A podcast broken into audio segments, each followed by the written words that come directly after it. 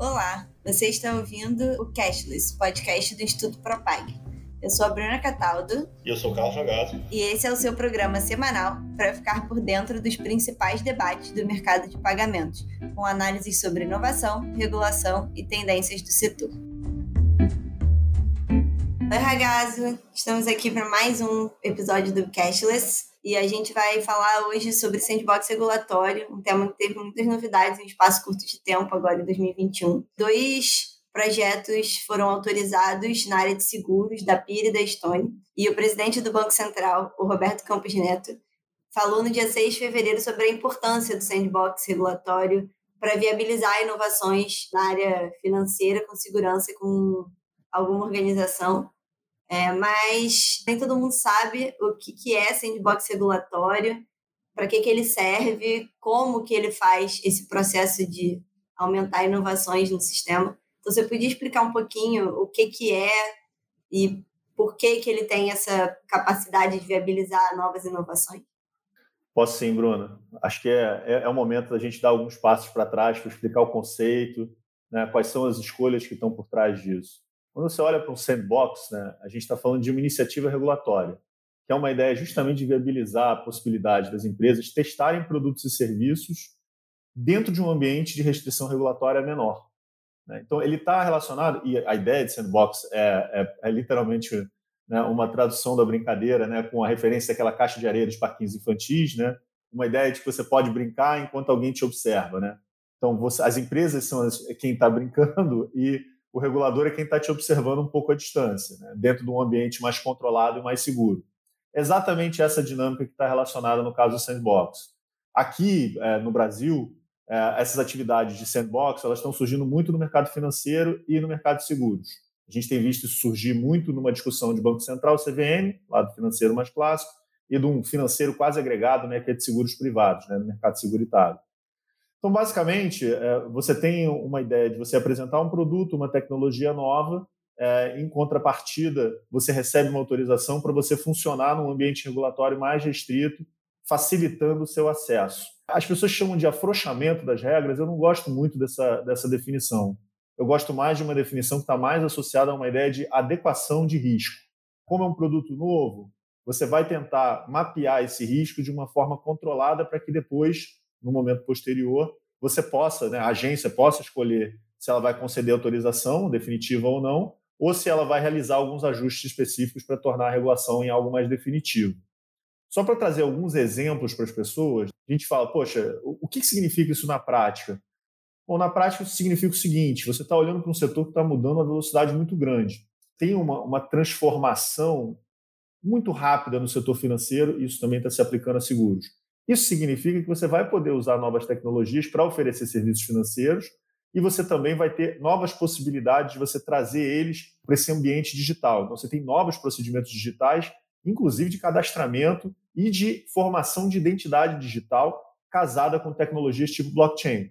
Então, como é que faz para você oferecer esses novos perfis de serviço e, ao mesmo tempo, você ter alguma segurança jurídica e econômica também em relação ao que você vai fazer com o produto? Você tem limites para isso.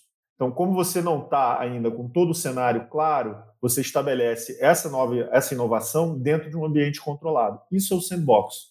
Porque dentro desse ambiente de novas tecnologias, você tem vantagens, a gente está vendo isso em diversos ângulos possíveis, desde os pagamentos digitais até o que a gente discutiu da última semana, mas a gente também tem riscos novos, como né, o incremento da cibersegurança e questão de proteção de dados pessoais.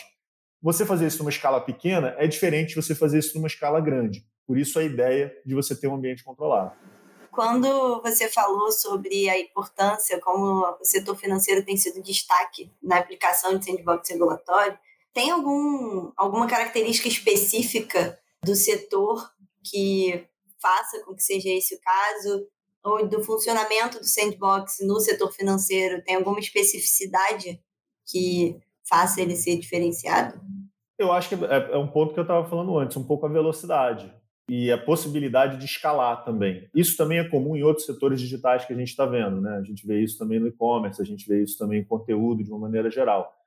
Mas com essa ideia de você reduzir o tempo de introdução de inovação, um setor que escala muito rápido, que tem uma demanda por maior competição muito rápida, aqui especificamente no Brasil e em outros lugares onde a gente viu sandbox também, Inglaterra é um deles, também segue essa mesma lógica.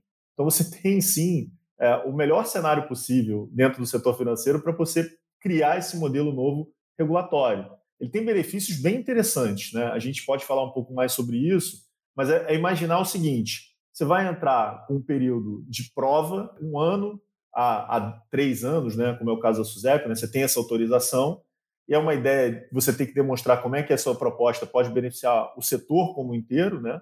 E é, e é interessante o particular disso, é porque talvez a gente pudesse pensar, dado que o objetivo, um dos objetivos é fomentar a competição, seria importante veicular somente a novas entrantes essa possibilidade. Mas não é o caso, né? O Brasil ele está fazendo um serviço de, de sandbox que é mais aberto.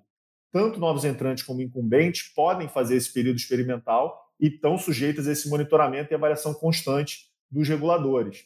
E o que é importante é o seguinte: por que, que isso é interessante no setor financeiro? Por conta da inovação, mas porque você também tem que ter uma ideia de salvaguarda. O setor financeiro é um setor muito caracterizado por você ter que transmitir para o seu cliente uma relação de confiança. Então, você tem alguns tipos de restrições, não só temporais e de tamanho, né, do número de clientes que você pode ter, eventualmente aplicáveis, mas você também tem requisitos informacionais para não estragar essa relação de confiança.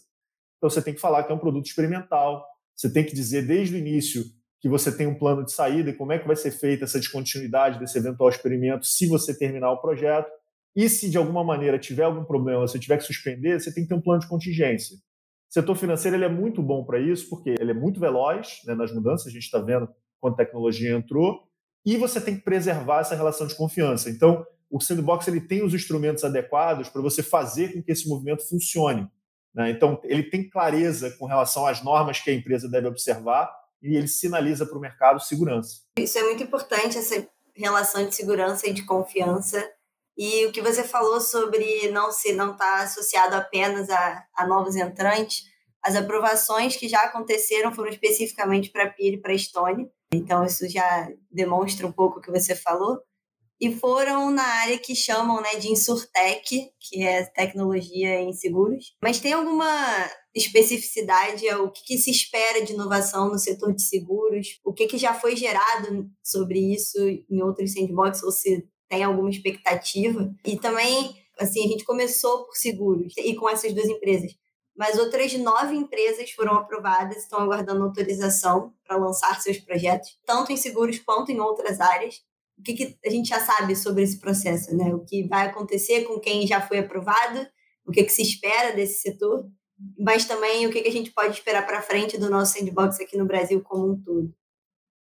Olha, em, alguma medida, quando você está olhando no setor de, do securitário, também é essa dinâmica de você ter tecnologia para desenvolvimento de novos produtos. Então, quando você olha novos perfis de seguros, novos processos, e a gente falou muito isso aqui no podcast no ano passado, né? como é que você melhora a experiência do usuário.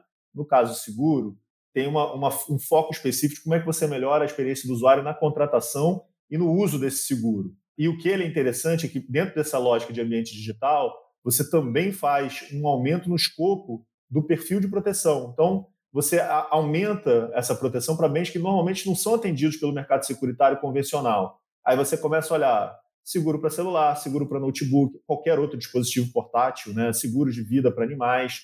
Então, quando você olha o que tem sido aprovado, você vê essa possibilidade, esse escopo entre todas essas modalidades. Então, tem sim, né? E dentro desse espaço de 36 meses, né, que vai ter de autorização para você poder fazer essa avaliação regulatória e depois chegar a uma decisão final.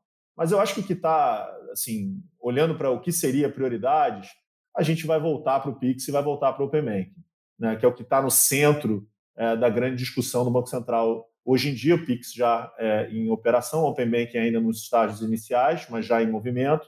Então, como a gente vai olhar que essas fases mais avançadas, compartilhamento de dados, vai ser para depois, a gente sabe que isso vai caminhar ou vai demorar um pouquinho mais. Mas, ao mesmo tempo, a gente sabe que esses são os grandes potenciais de disrupção no mercado. Não que seguros não tenha, né? mas é, se você for olhar um pouco para frente, são nesses dois âmbitos, né? tanto para Pix como para Open Banking, que a gente vai olhar provavelmente pelo menos o que o Banco Central espera de novidade.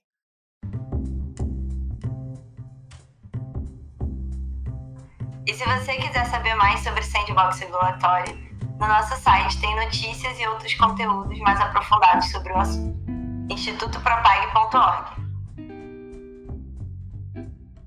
Quando a gente fala sobre isso, você deu alguns exemplos de quais inovações podem surgir desse processo de sandbox seguros, mas a gente está falando bastante aqui dos desses benefícios mais evidentes, que são novas tecnologias, novas formas de oferecer os produtos. Mas o sandbox pode ir além disso? Existem outros desdobramentos positivos para além dos óbvios de que são novas tecnologias para oferecer para o mercado que podem surgir do processo? É, aqui aquele clichê, o céu é o limite, se aplica bem. Quando você olha, quando você olha bem, né, o que, que você pode trazer e traduzir a partir de inovações tecnológicas dentro do setor financeiro, você vai desde a ideia de você facilitar né, a inclusão financeira, porque você vai trabalhar uma ideia de identificação digital, de know your client digital, para você esquecer completamente a dinâmica de uma agência em horário comercial. Né? Isso já está acontecendo, acho que o Sandbox pode acelerar esse processo. E você tem um outro lado que a gente também discute muito, e eu e você já escrevemos sobre isso, que é como é que você melhora a relação de educação financeira e a própria questão de gestão de finanças pessoais. E, e a gente tem discutido muito também, eu e você, né? Como é que você cria, né, reduz assimetrias de informação para que as pessoas possam se lançar no mercado de investimentos. Então, tem todo esse lado de consultoria de serviços financeiros, que também, baseado em inteligência artificial, pode ser criado.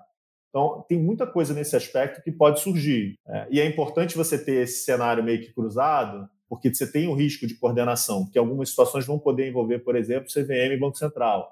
Né? E é interessante que esse movimento tenha sido coordenado, porque esse é um risco. E o outro risco que é relevante para se levar em consideração é como é que você gera incentivo para que as empresas desenvolvam inovações que não estão nos mercados que já estão bem servidos. Então, esses são os primeiros. Mas como é que você vai além disso? Então, assim, acho que é muito claro quando você olha para a CVM que o que, o, o que a CVM quer, sobretudo nesse modelo de investimento ainda muito focado em poupança, embora em transição, é como é que você amplia o acesso ao mercado de capitais. Tanto que isso está dentro do, da dinâmica do, do objetivo dos programas. Né?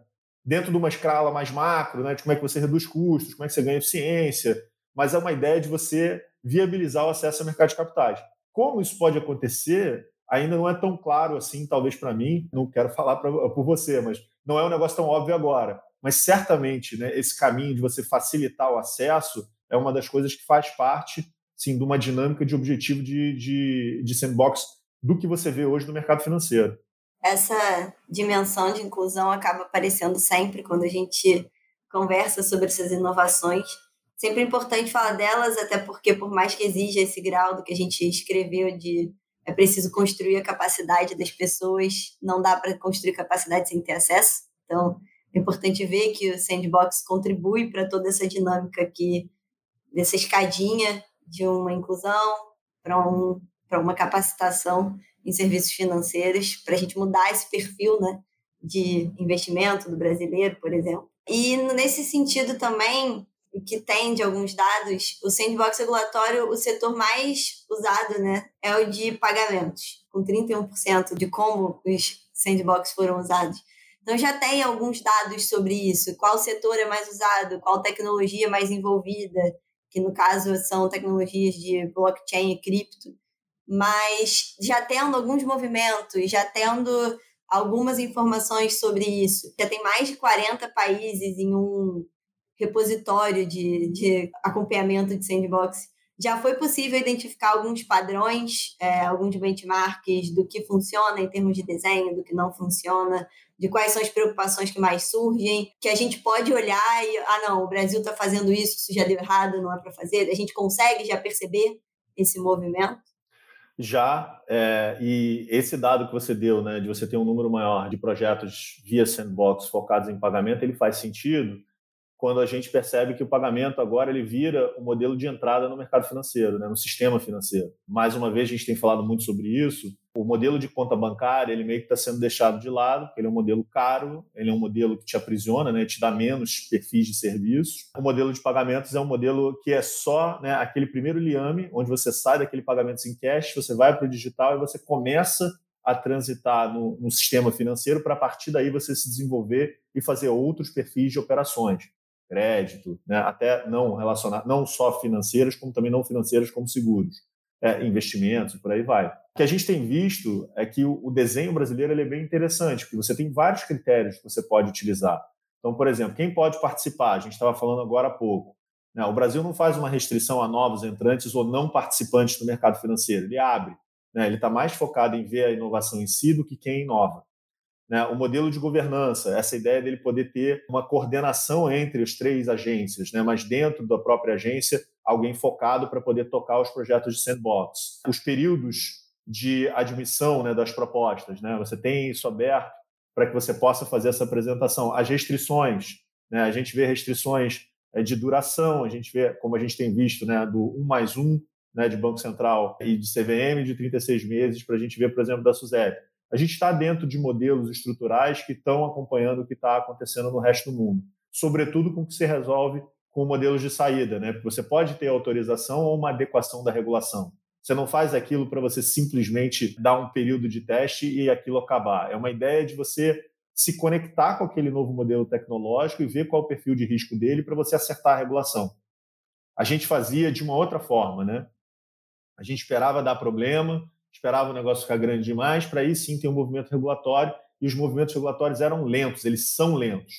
E aí demora muito tempo depois que você tem uma quebra tecnológica que muda a lógica daquela regulação para você conseguir sair disso. Isso acontece em praticamente todo o mercado, não é só no financeiro. Você demora para poder fazer uma adaptação regulatória. O que eu acho que o sandbox faz é que ele empurra, a gente só vê o movimento dele de entrada, mas ele tem um potencial também de transformação do que já existe. Né? Você vai olhando, você vai vendo, você vai testando e você vai buscando uma, uma adaptação para que você consiga adequar o risco ao ônus regulatório. Então, assim, é, eu acho que ele é uma mudança de processo. Né? E a maneira como a gente está fazendo esses elementos de desenho, eles potencializam essa mudança de processo.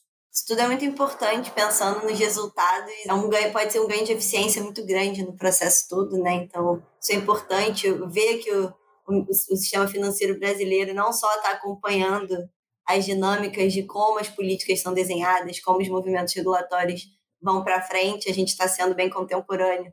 Em outros assuntos, né, a gente está andando bem com o Open Banking, pagamento instantâneo, mas veio que o Sandbox também tem nesse sentido importante, tem um potencial de eficiência para o mercado muito grande.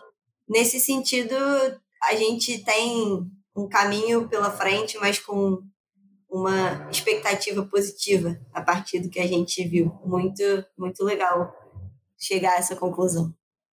Bom, Ragazza, mais algum ponto sobre o assunto?